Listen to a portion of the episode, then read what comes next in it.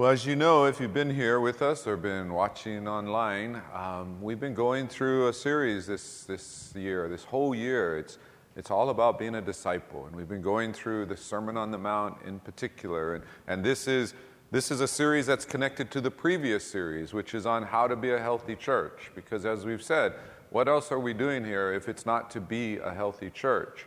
So we spent time from October forward saying, what is a healthy church? And if you need a reminder, uh, you can go online and listen to all those sermons uh, or watch them if you want to see my wonderful um, face as I'm speaking. But if you're tired of it, you can just listen to the podcast. And on the back of your notes in your, in your program, key reminders of what a healthy church is from Romans 12. And so I try to, um, you know, connect everything we do back to that. And we've kind of come to this understanding that a healthy church is a community of disciples who are learning together, being transformed, serving together as one body in Christ.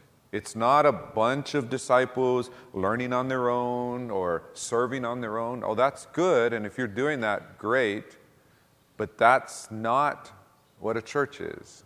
A church, and we're all called as disciples to be part of a church, is a community that does these things together and does them in love and does them for, for God's glory.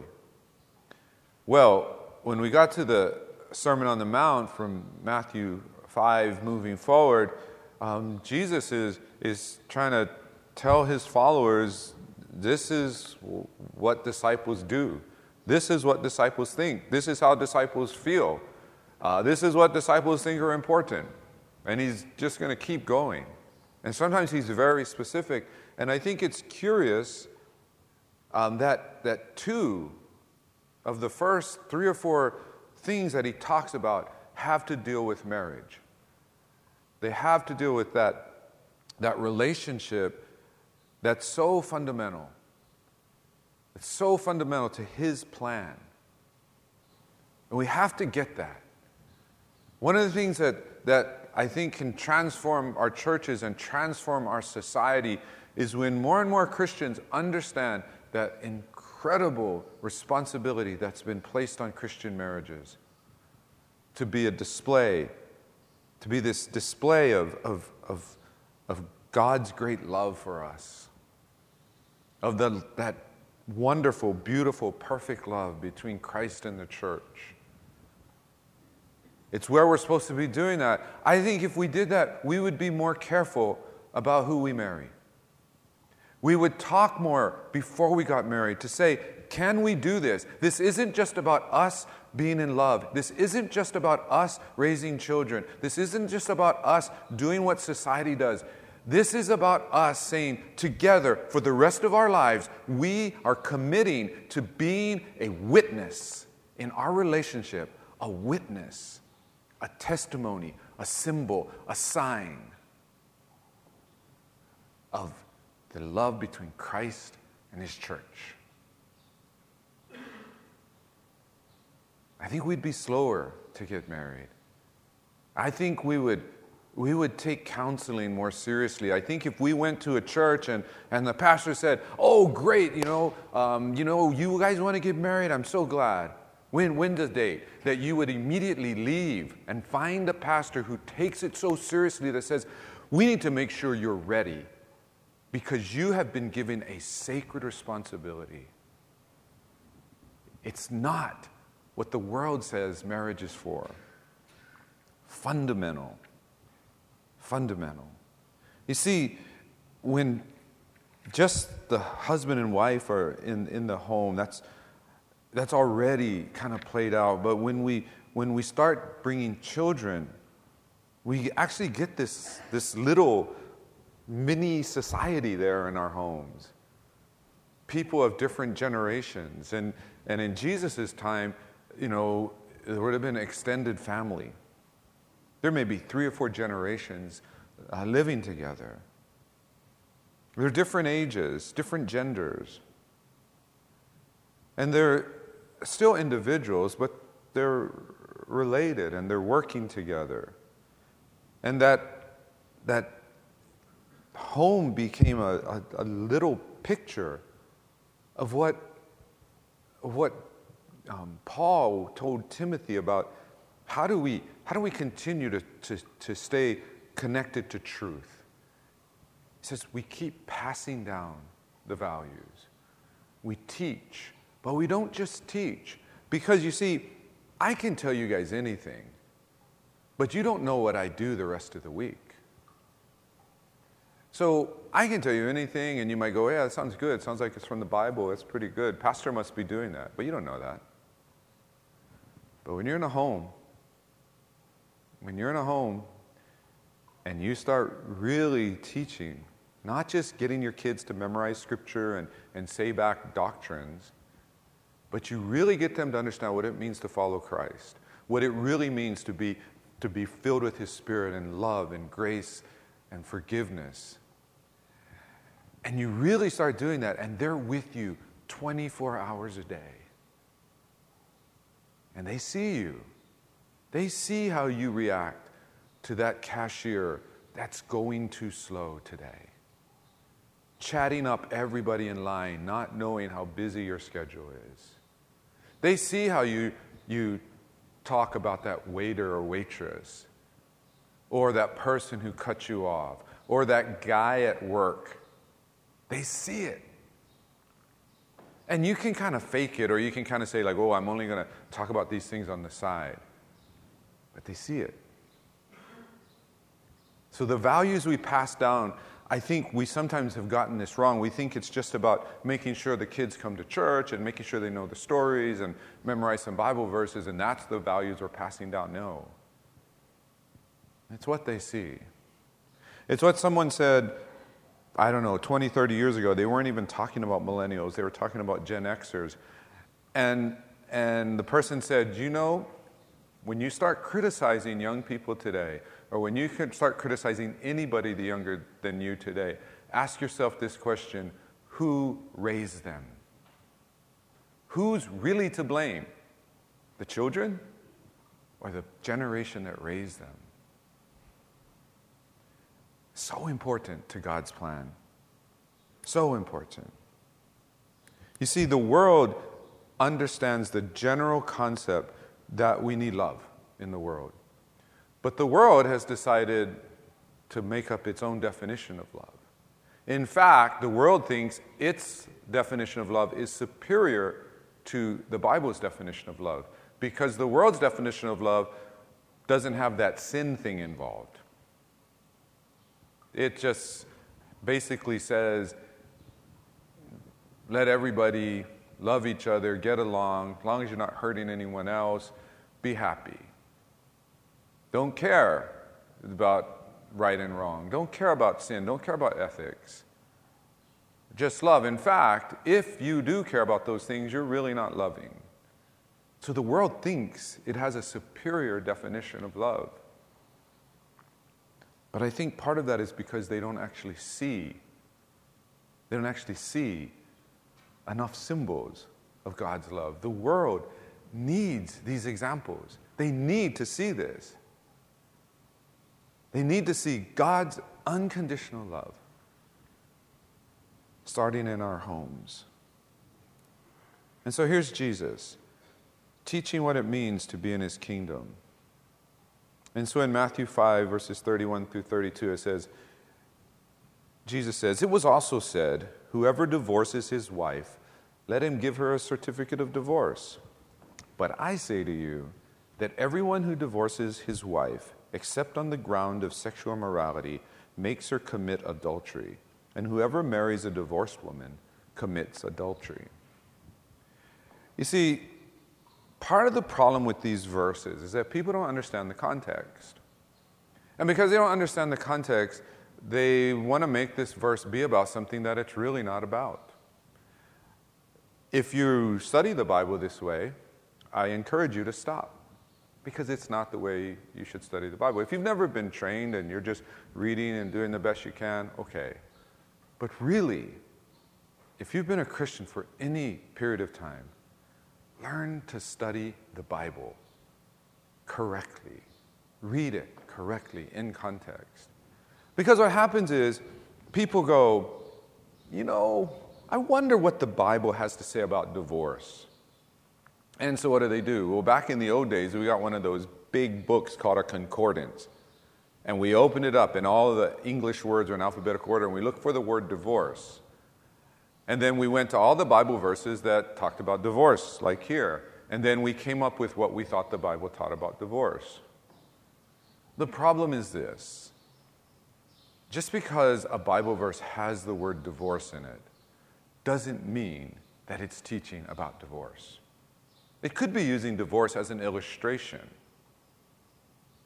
It could be using divorce to, to further a point in an argument. There's two problems with that kind of way of studying the Bible. Oh, there's more than two, but I'll just talk about two. One is that you are assuming, without studying the context, that that Bible verse answers your question. That's a very dangerous assumption. The second problem is a worse problem. You might think, well, that one's pretty bad. I'm bringing a question to the Bible verse and trying to get it to answer a question it wasn't meant to answer. Oh, there's a worse problem. The worst problem is the reason we read the Bible and study the Bible is so that we might know God's Word, God's message to us. So when we bring a question and we think that's what the Bible is talking about, we are missing the message. If you think the main thing Jesus is talking about here is divorce, you're missing the message. There's a much more powerful message. And we have to be able to understand context to get it. You see, this verse is, is, is using marriage and divorce as, a, as an illustration, as an example of a huge problem. And in the first century, this problem would have been more easily understood. Because, because you see, in the Jewish culture that Jesus is talking to in the first century, the husband had all the power. He was the one who had a vocation, he was trained. If there was a divorce, wife is pretty much left on her own. Maybe left on her own with the kids, maybe not. Oh, maybe sometimes her family would take her back in, but it would be, it would be shameful. A lot of times this might mean you know, a life that's going to be shortened, a life of hardship, a life of poverty, premature death. Oh, there were alternatives. You know, she could remarry, but think about it. Who, who's going to remarry her? Already held high in this society is, you know, the never been married virgin. She's been married.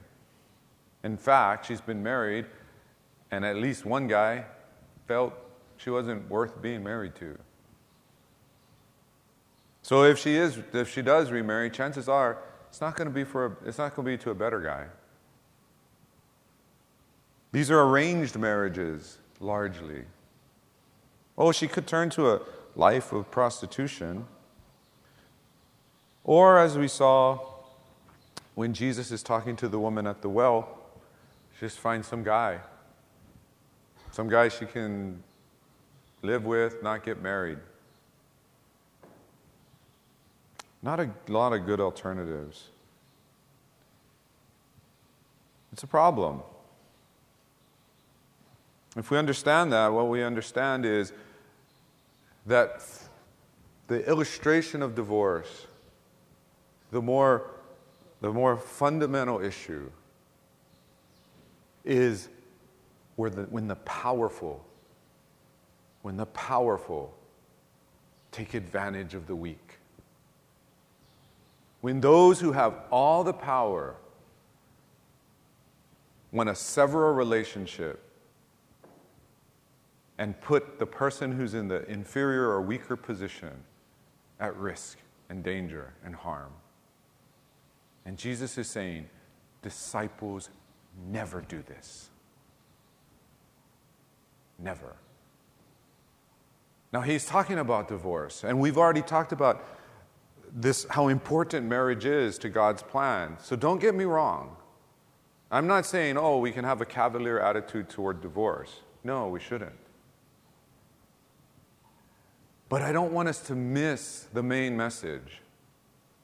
The main message is that these husbands, for whatever reason, these husbands were going to, to, to basically force this woman into a life of hardship and poverty or into a life of sin.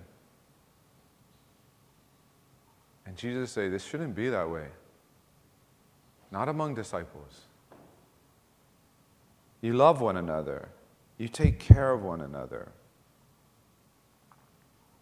We were talking about this in our Sunday school class downstairs about if, if, if we have a healthy church, there's, there's two sides of love that happen in a healthy church.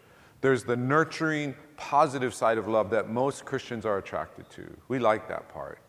We like to be nice to one another and all of that.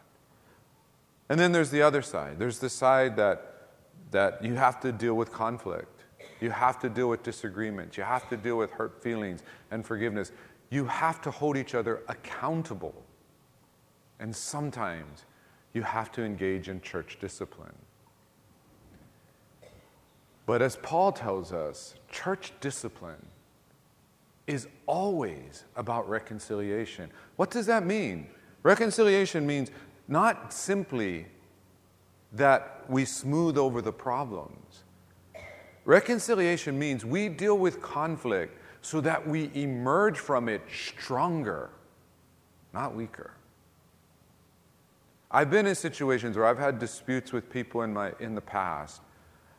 And, you know, we do the Christianly thing. We get together and we talk it out, and it's like, okay. And everybody's like, it's like, yeah, you know, we're for, it's forgiven. It's, it's in the past. And it is in the past. But here's the problem our relationship didn't get stronger, it got weaker. We didn't trust one another more, we trusted one another less. If we're doing this in a healthy way, if we're doing this, this full sense of love, not just the positive side and not just the side that has to be, you know, kind of the tough love or stricter side, but we're doing everything so that we would reconcile to the point that everything becomes stronger. That's our motivation. Our relationship is stronger.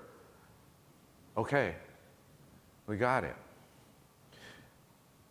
And sometimes that might mean we have to take a break separate. But it's always with the hope of reconciliation. And so what he's what Jesus is, is, is talking to in this situation is that, is that these men were not divorcing with the hope that their wife would come to their senses and that they would reconcile and have a better, healthier relationship. No. They just wanted wife number one gone and go get wife number two. For whatever reason. There was no desire to reconcile. And so Jesus is, is, is putting this principle down. And, and the general principle is this that what is lawful is not always right. What is lawful is not always right. God's love is the higher standard. We see this in the Old Testament. We see Jesus, I mean, not Jesus, we see God telling Hosea, go get your wife who went to play the harlot. She went to be the, a prostitute. Go get her and reconcile. You see, Hosea had every right to say, no, done. But what is lawful is not always right. What is right is what love would have us to do. What is lawful says, I want justice, justice, justice. You know, she burned my manna. I don't know. I don't know what the complaint might have been. Doesn't matter. It's not about always seeking justice. Disciples look to love, they look to forgiveness, they look to grace. But again, keep in mind what I said earlier. It's not just the positive, nurturing side of love. Disciples also say sometimes love means holding people accountable. Sometimes love says, you know, means sitting down with someone who, who always has a negative edge to them and asking them, you know, why do you always got to say things that way? Why does it always come out so negative and so critical? Sometimes it means stopping. You know, maybe you're out having lunch and in the, the talk starts talking about somebody else in the church and it starts to turn negative. And sometimes it means stopping and saying, you know what? Um, I'm going to have to leave. Or maybe we can stop and pray about this. It's both. It's hard, it's not easy.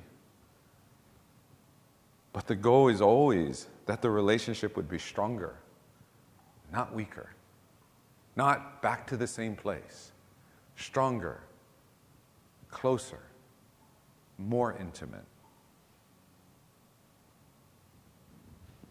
And so, when we look at this, we see, first of all,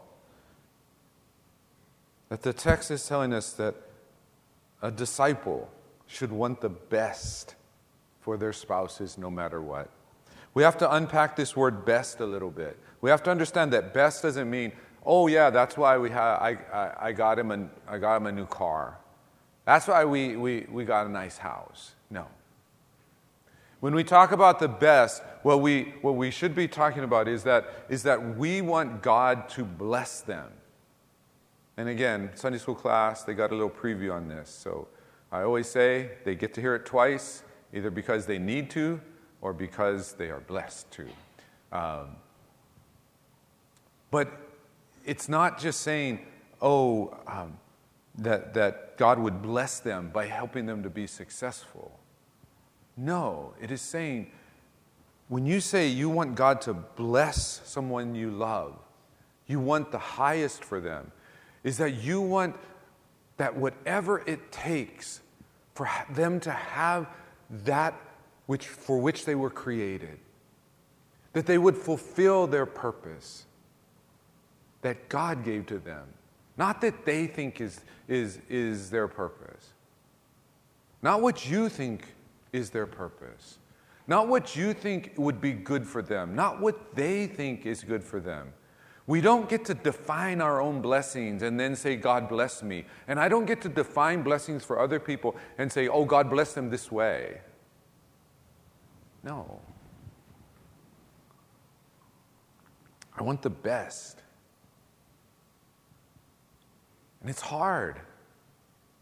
It's hard because, because we're so drawn by our culture to say the best is, is to give, you know, my, my wife or my family all the best things.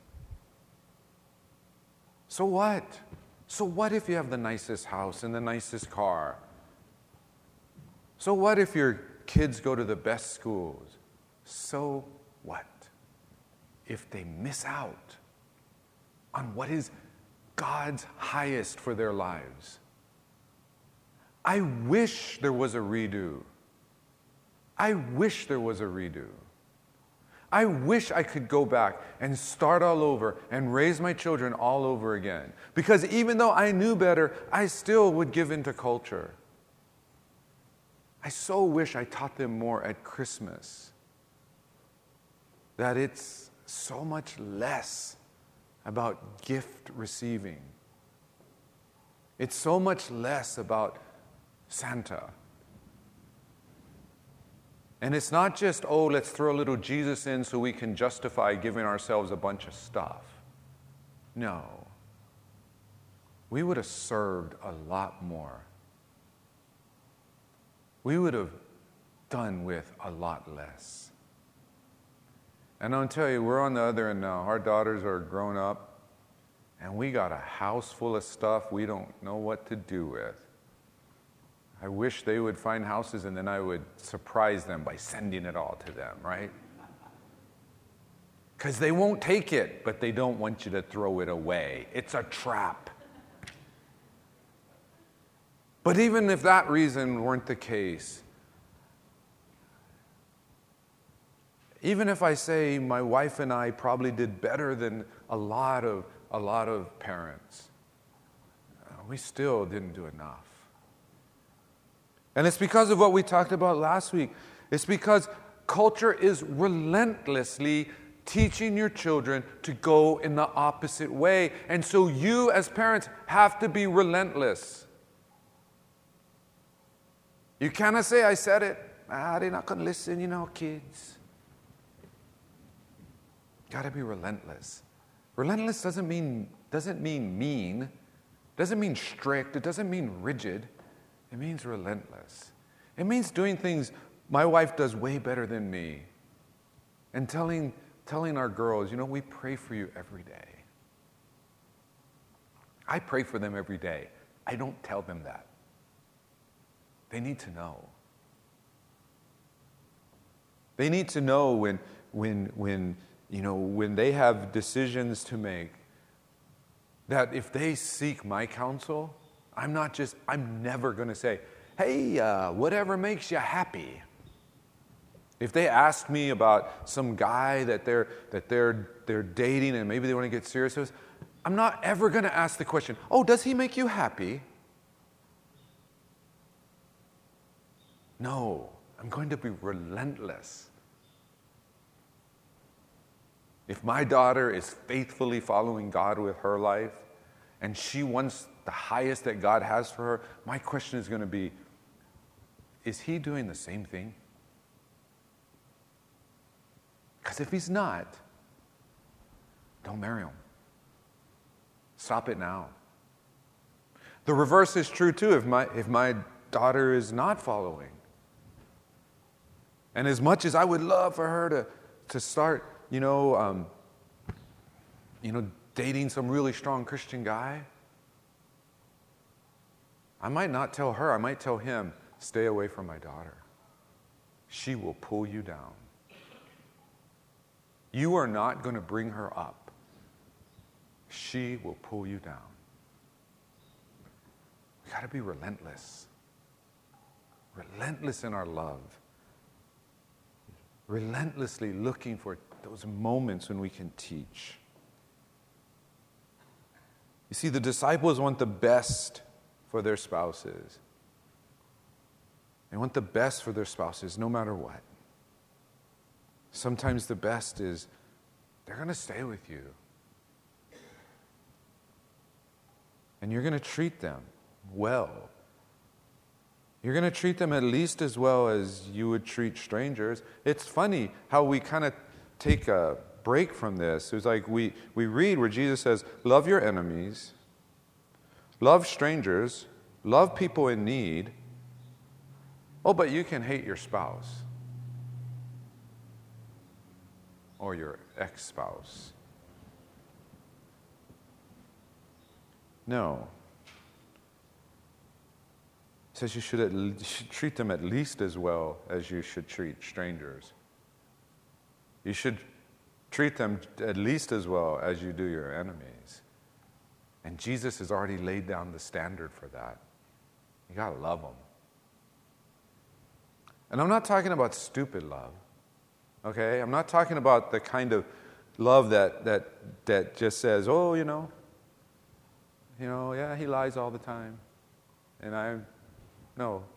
If, if somebody lies all the time and that's what they're going to do, their best is not that they would continue the rest of their lives lying all the time. At some point in time, they got to know the price of lying all the time. It's interesting that Jesus brings out that sexual immorality. And one of the reasons he, he specifically says sexual immorality is not so people have an out. It's not so that people go like, oh, good. Because that's what people do. They read this verse and they go, oh, wait. Okay, divorce, except for sexual immorality. Okay, that's all I got to get. Get that, then I can divorce. No. The reason he says it is because if you read the Old Testament, sexual immorality was always connected to idolatry. They went together. Because a lot of the sexual morality took place because you had these, these other cultures around Israel that part of their worship involved things like temple prostitution. They were fertility cults. And so uh, sex was obviously part of, of all of the things that they did. And so they're connected. And as Paul will point out later, he says, you know, if, you know, we read this scripture a, a week or two ago, and, and he said, you know, he says, you know, if, if a member of the church goes and, and commits adultery or goes out with a prostitute or something, you're polluting the whole church. It's not a private sin. You're defiling the whole body. And the reason is, is because, is because someone who's a part of us, and if we're really a healthy church, we're connected to one another, is now being connected to this culture outside that can be connected to idolatry. And that was what was happening. And it's that image is very strong in the Old Testament. They go together. Even the idea of playing the harlot was, was the image that was often used to talk about Israel rebelling against God.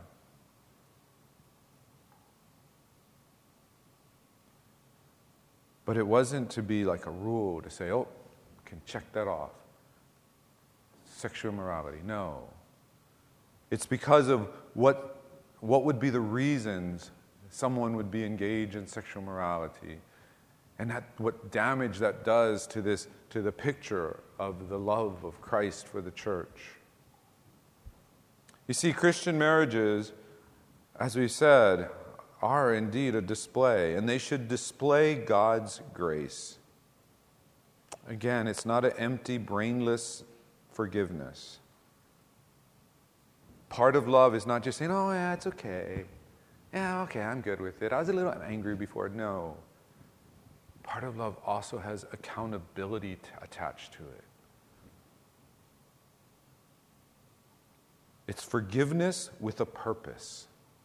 And the purpose is twofold. One, that the spouse would get his or her life right with Christ and become stronger.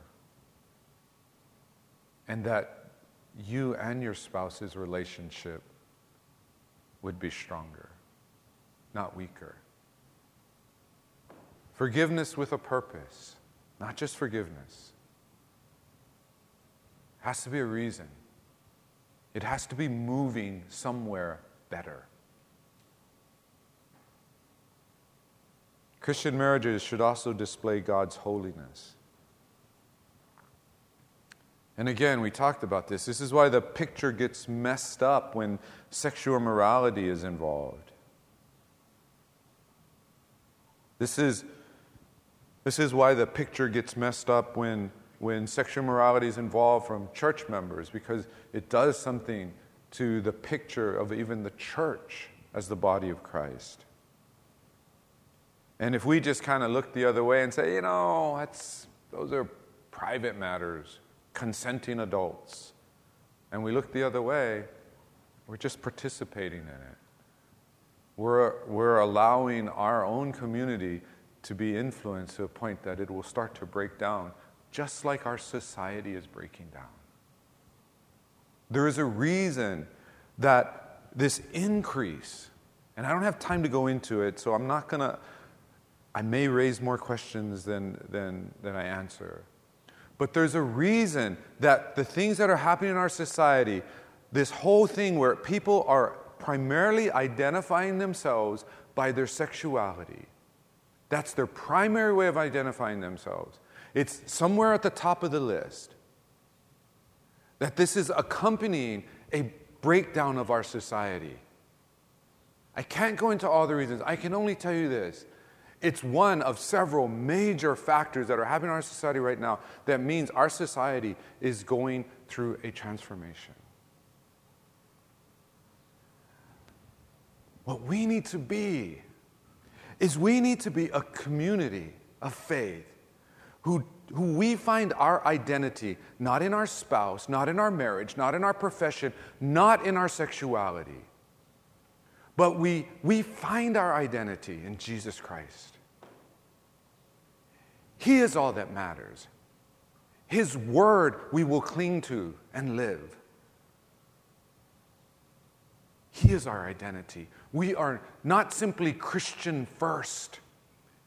Christian first implies that there's a second, third, and fourth that doesn't have to be Christian. It is not simply Christ centered or Christ first. It is Christ always, in all things, through all things. That's how he's pictured in the New Testament. He's not pictured as just being first, and he's not just pictured as being in the center. He's pictured as the Christ who is in all things and through all things.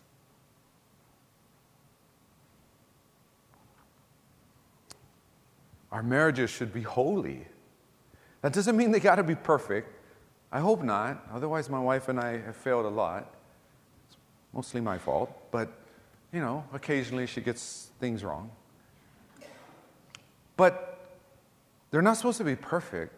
It's not, if it was just a display of God's holiness, then it would have to be perfect, but it's also God's holiness and God's grace. God's grace allows us to be imperfect because we're always going to work towards a stronger relationship and being forgiving and loving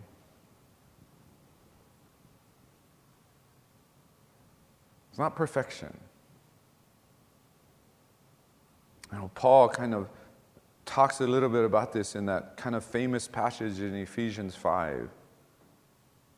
And I just kind of summarize it this way that we need to, to, to see our spouses, if we're disciples, we need to see our spouses and we need to treat one another in every way as holy as ones who were made holy through Jesus Christ and those who are loved by a holy God. We cannot just talk about love anymore. We have to talk about holiness. God is other than us. His ways are higher. If you see society running in a certain direction, I can almost guarantee you it's running in the wrong direction.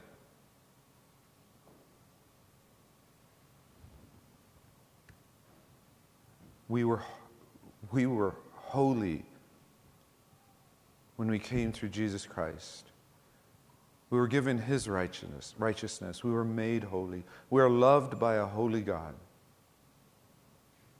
And we treat one another in every way as holy. And when we, when we covered the passage a couple weeks ago on adultery and we talked about sex, you know, that seems weird because, because our culture seems to think that, that sex is dirty and, and it cannot be holy, and that's not true. In fact, I'm sure that, that uh, if someone says, you know, came up to you and says, you know what, we had some pretty holy sex last night, you would probably look at them like, Ah, okay, change the subject. But it's weird that we think it's weird. Because God gave it to us in marriage, husband and wife, as an expression of holiness, not an expression of lust, an expression of love. That's always given to us. And so we return to that same point we made before that God created marriage as a witness to his love. And so without grace and forgiveness, we get a distorted picture of the church. But without holiness, we also get a distorted picture of the church. We need it all. And if you, if you ever want the great summary of love, you go to 1 Corinthians 13. In 1 Corinthians 13, you know, there's, there's so much in that passage that, that, can be unpacked. And, it, and it's not love just between uh, Christians or just in, in between uh, spouses. It's, it's really, there's no distinction in how the Bible talks about love. You may have heard this thing that Greeks had three words for love, and they had, there's three kinds of love. It's not a good teaching. For Christians, there's only one kind of love, it's just expressed in different ways. I cannot say, oh, I love my wife with an inferior love, but I, I love other Christians with agape love. That doesn't make sense. No, I just express the love differently. But there in 1 Corinthians 13, we have this, this great definition, this great summary of what love is.